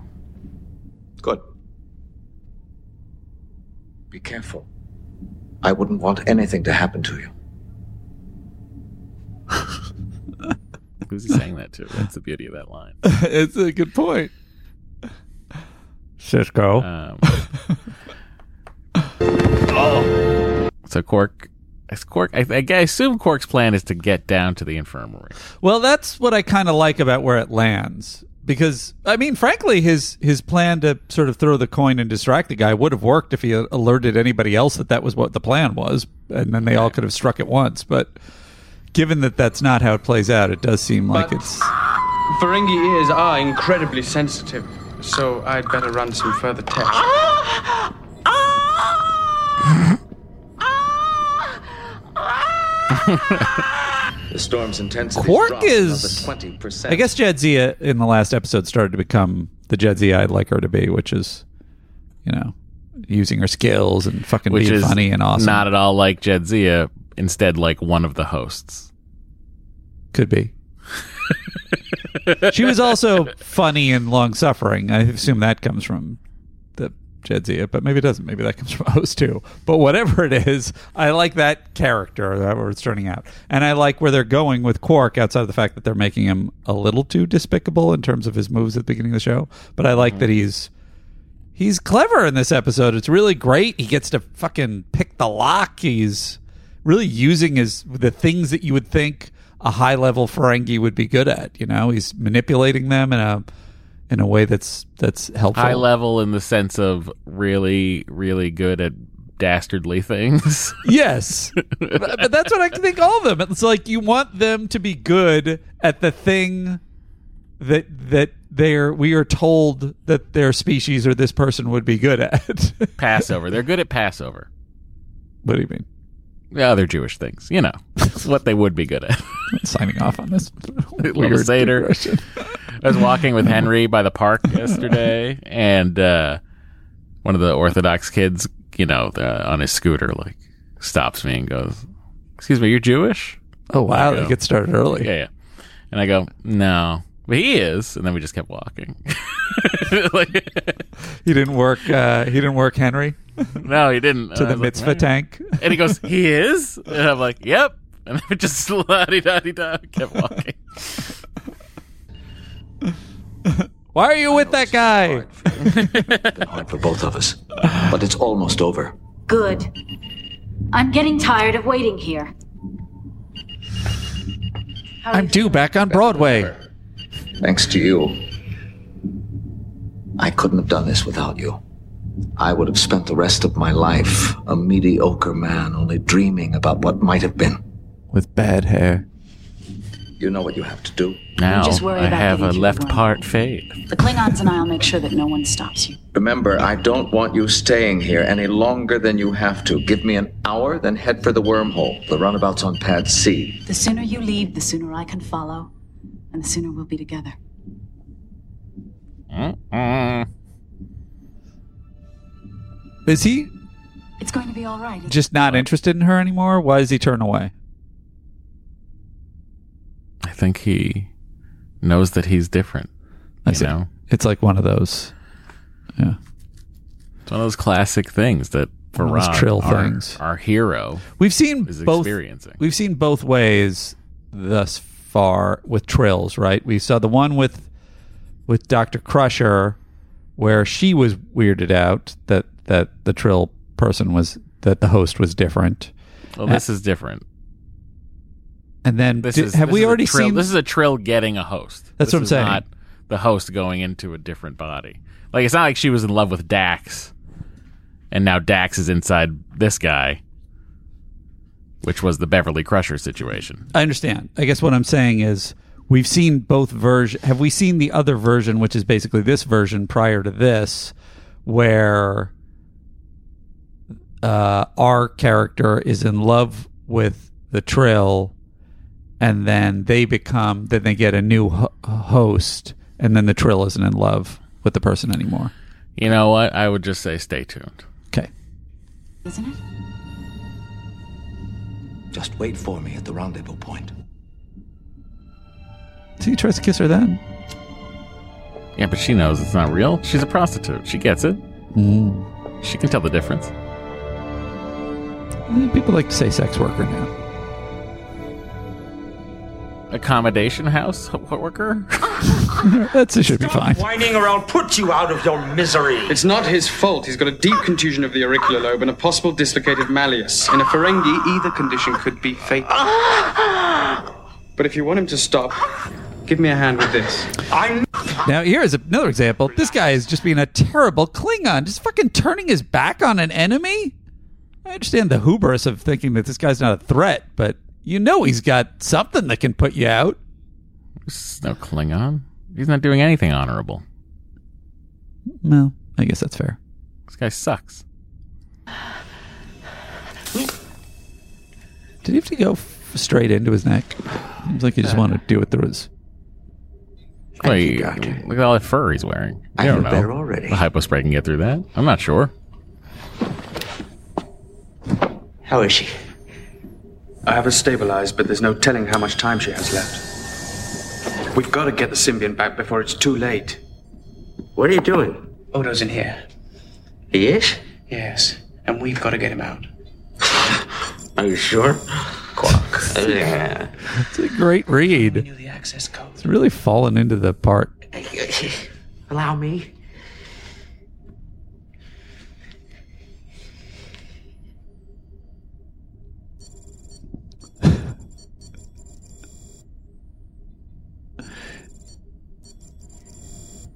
Ah. Standard Delgorian locking mechanism. Sophisticated. Made up word, made up word. A made up word. We know Word we know, word we know. That's Hand me that laser scalpel. I love this. Huh? Hmm. Be kind of funny if the scene ended with a giant fist punching him. Storm's decreased another. Like I would like it if for some reason he couldn't get out, so it was just Quark had to carry around Odo. That's a great Or, idea like, for a subplot. Cut in and like Odo's head is in there, and he's like telling Quark what Come to do. Excellent. That should be more than enough to allow safe passage to the wormhole. Verad to Yeto. It's Ito. Verad to Yeto. Yeto, report! The doctor must have overpowered him. The doctor? Impossible. The shapeshifter. He must have freed the shapeshifter. I like how immediately Dax is- agrees. It is like, well, it's the shapeshifter then. It must have been the shapeshifter. Into the ship. I think he was just jumping to, oh, if he did that, then they would have freed the shapeshifter. The, the useless I shapeshifter. don't think you have my best interests at heart. We got to get down there and I steal hate his to com badge inconvenience again. Good luck. But you're getting off this station. I, they don't even beat anybody or out strategize them. I guess you could say that Ariel? Good luck. Sisko uses Well, his Benjamin, I guess this is goodbye. Command abilities or whatever, craftiness to convince her out of this. But it seems very circumstantial. Like, doesn't seem like it's like I don't know. I guess it sort of plays on the idea that Verad's not the same guy, but it just seems like it's. I want something more from Sisko and the crew. I like it because it really fills in a lot of blanks about symbiont and host relationships. I don't mind that he's different. I just don't think that that they should have won. But I like that that like that the By whole convincing catalyst here- Mareel. Well, that's what I like. I like the whole catalyst here is Sisko pointing out that he is different. He is going to be a different person, Uh huh. Yeah. which again answers questions that we've had. Where's this rendezvous going to be? You don't really expect me to tell you. No, but I hope you like it there, because you'll be waiting for Verad a long time. How would you know? You told me yourself. I saw the look on your face when he asked you to wait for him. The plan was he was supposed to get there first. That he would wait for me, not the other way around. Oh, maybe it was an honest mistake, a slip of the tongue. No. He lied to me. He's never lied to me before. He's not coming. He doesn't need me anymore. No, you're wrong. He does need you now more than ever. You never give up, do you? I told you I'm not going to betray him. I'm not asking you to. I'm asking you to save him, to help us save him. All you care about is Jadzia. That's right, and you care about Verad, and we can save them both. Don't you see? Dax and Verad were never meant to be joined. We've got to remove the symbiont while there's still time. If you hurt him, It just seems like this isn't enough of an argument. Like, how it she's, seems like she's it's about to she's about to lose the love of her life, Uh-huh. right? Who has completely changed. I see. And Sisko's argument here is we can get him back, and I can get Jadzia back. But his part of his argument. This, the reality here is you're going to be alone. He's not coming for you. Right. Or we get him back to the way he was, Uh-huh. and he still needs you, and I get Jadzia back. This seems like so like his argument isn't solid argument here. His argument isn't he's going to die because the symbiote's going to reject him. Not at he's all. saying the Verad you loved is already dead. No, he will be if we don't get the symbiont out. Be- why? Because then he'll be Dax and not Verad. Oh, I see. Right. But that's what I'm saying. It's like Verad will will basically cease to be Yeah. because Verad Dax will have taken his place. Yes. Right. Um Yeah. I guess it's just hard to believe that she would have gone this far down the road. I guess the idea is that Well, now she- she, he was lied to the whole person. time. Yeah. She was told that I would like one more tell from Verad Dax that is her tr- him treating her badly, but I guess it could have just been I don't know. I guess they're playing it subtle, so it's just a huge change for her to turn like I, this. I I don't think it is because her whole mo is she's helping him because she's in love with him. Yeah, yeah. And then again, I said heart of gold. She has a heart of gold. Sex royal with a heart of gold. Yeah. Yeah.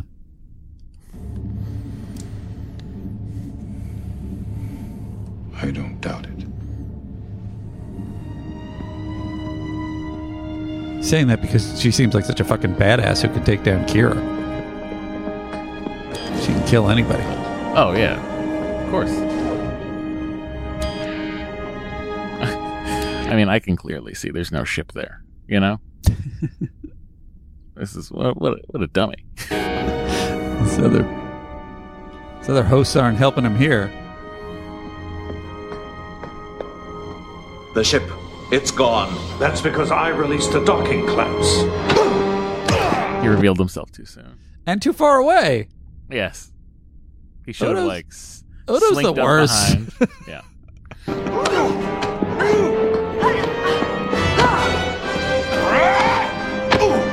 I think they give Kira the final blow there. Yes. Kind of redeemed herself a little bit. People fucking take down these Klingons like they're paper. Looks like that goodbye was a little premature. Don't be ridiculous. You're not going to shoot me. What makes you so sure? This is Dax you're talking to, Benjamin. We both know that if you shoot me, even on stun, you risk killing the symbiont. If I let you go, Jadzia dies. But Dax will live. What's one girl's life compared to eight lifetimes of knowledge and experience? You're not going to shoot me. You know that, and so do I. So I also wonder why he's so confident about this. Is it because Benjamin. from Because he his has the perspective? Yeah, go ahead. history of Curzon and Jadzia. Right. So from his perspective, he has the arrogance of Verad, who is Mhm. using the experiences of Curzon and Jadzia and all the others, and they all know that Sisko loved them, or those two at least do. Yeah, and that's how he feels. And so that's why he's like, "You're not going to hurt me," and he's not. He's not. It's the hubris of not incorporating. like, yeah, but you're not them because you're some weirdo who stole them, who stole Dax.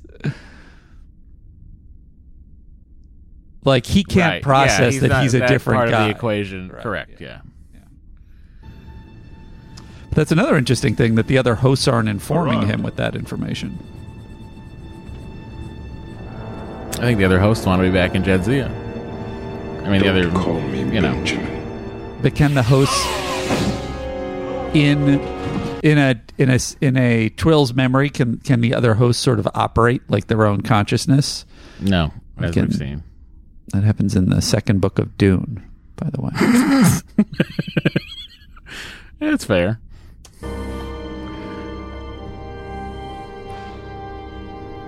I wish his hair was back down.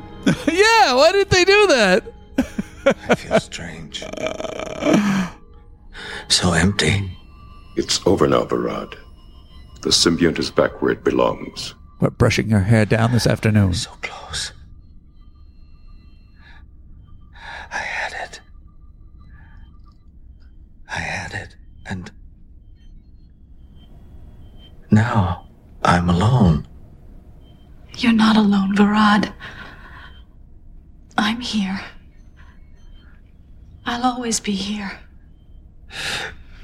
I can't remember any of it.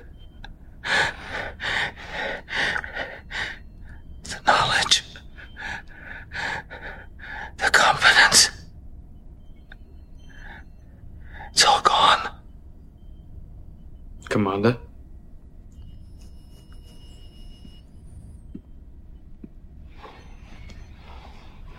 Jadzia. Oh. Are you? I'm fine. Can't you tell my hair's radiant? Remember it all, Benjamin. everything he thought, everything he did. This is the worst part. And it's so sad. It's so gross that she's got to keep this this douchebag in her head forever. I guess he'll always be with me. I like that she's not mad. She's just like No. so sad about him. Yeah, he's such a I mean, I sad guess that's person. really that's the final that's the final revenge on him is that it's just a bunch of Right. other hosts like you know like they see the uh, uh Corbin Corbin is that his He name? he left the room and they're all making fun of him. exactly they're all like oh my god what a loser No, thank God we're not. Thank God Verad went to lunch, right? Jesus Christ. One other thing that I like uh, that's sort of a little indicator about Jadzia, which I feel like we see a little bit in previous episodes, but they're starting to build, is when Sisko's saying goodbye to her. I think she says something like, uh, "It was. I just want you to know, it's been fun." it's like I like that whether it's Jadzia Dax or it's Jadzia or it's Curzon, whatever, whoever it is, it's sort of like that that their perspective is Just like, come on, fun is one of the more important things. We had a lot of fun. Like, hmm. I kind of dig that as a as a cornerstone of a person's personality and relationship with someone. We wouldn't know that though. No, I wouldn't. That's maybe why I prize it so uh, highly.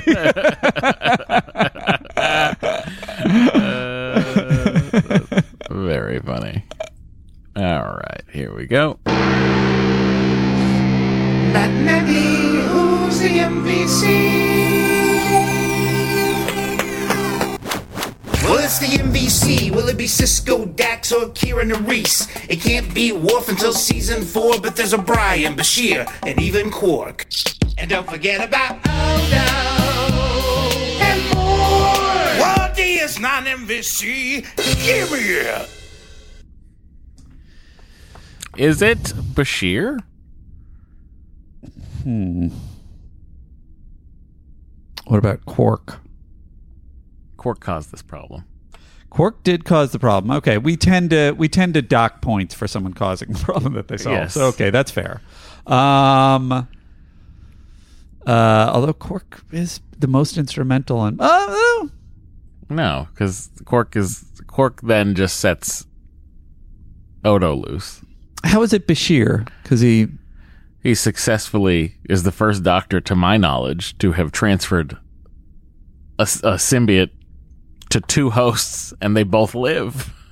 yeah, that's fair. That's I fair. mean, it's a medical mer- mer- medical miracle here. Like he's he's by far the best Doctor we've ever seen. I mean, it's- regarding trills and hosts. it's hard to remove Sisko from the equation because without Sisko, then they don't get the opportunity to move Jadzia back. But I kind of agree with you that that shows a tremendous amount of ability. So yeah, I'll, gi- I give it to Bashir too. Nice. I didn't think I'd get you on my side, but I did. It's definitely not Odo. It was not Odo. How many Andys does this episode get? Didn't forget about him.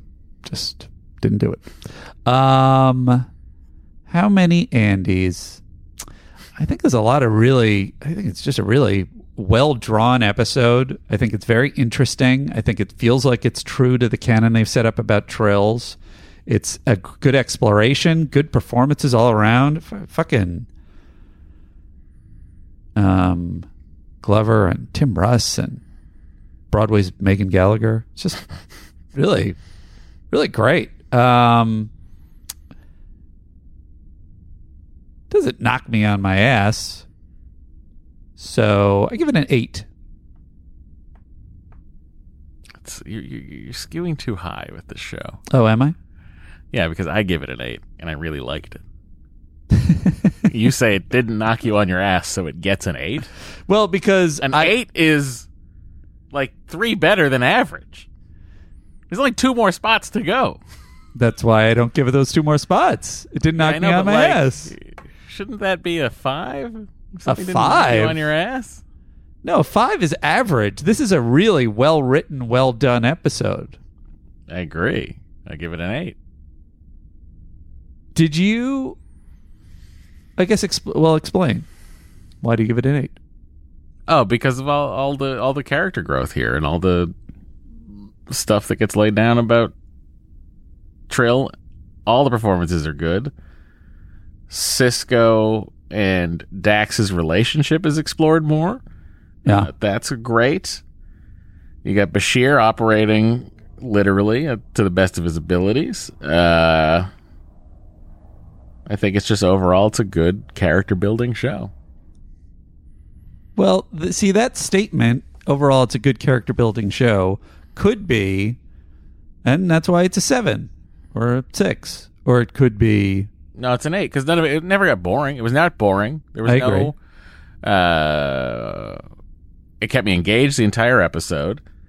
Um, I see an eight as that's a really good episode, I agree. but I don't see it as like uh, it's like oh man that was fantastic. I see that as a nine, and just like this is fucking this is the best is a ten. Mm-hmm.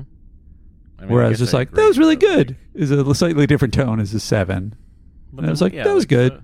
This is So that, that's where you are. I think that's where your that's where your statement was to me. Well, I think I give it more. I give it more credit because it is essentially outside of the fact that there's some kind of rocket fuel that's missing from it for me in terms of my experience. And uh, frankly, a lot of that may have just been that the action was sort of unsatisfactory. I didn't see the characters doing what I wanted them to do, but um, or a lot of them. But uh, but it's just like you got the Quark thing and him being cool, and you got, as you say, that it's just like it's just really well written and well crafted. So all that brings it up from the six and seven area for me. I think you're just afraid that your friend will be mad if you give it a lower grade. I would be shocked if that guy ever says two words to me in person He's going to listen to this episode. He's going to listen to this episode. He? This is the one he was waiting for. Good old Wolfie. I wonder how much that'll annoy him. Disengage.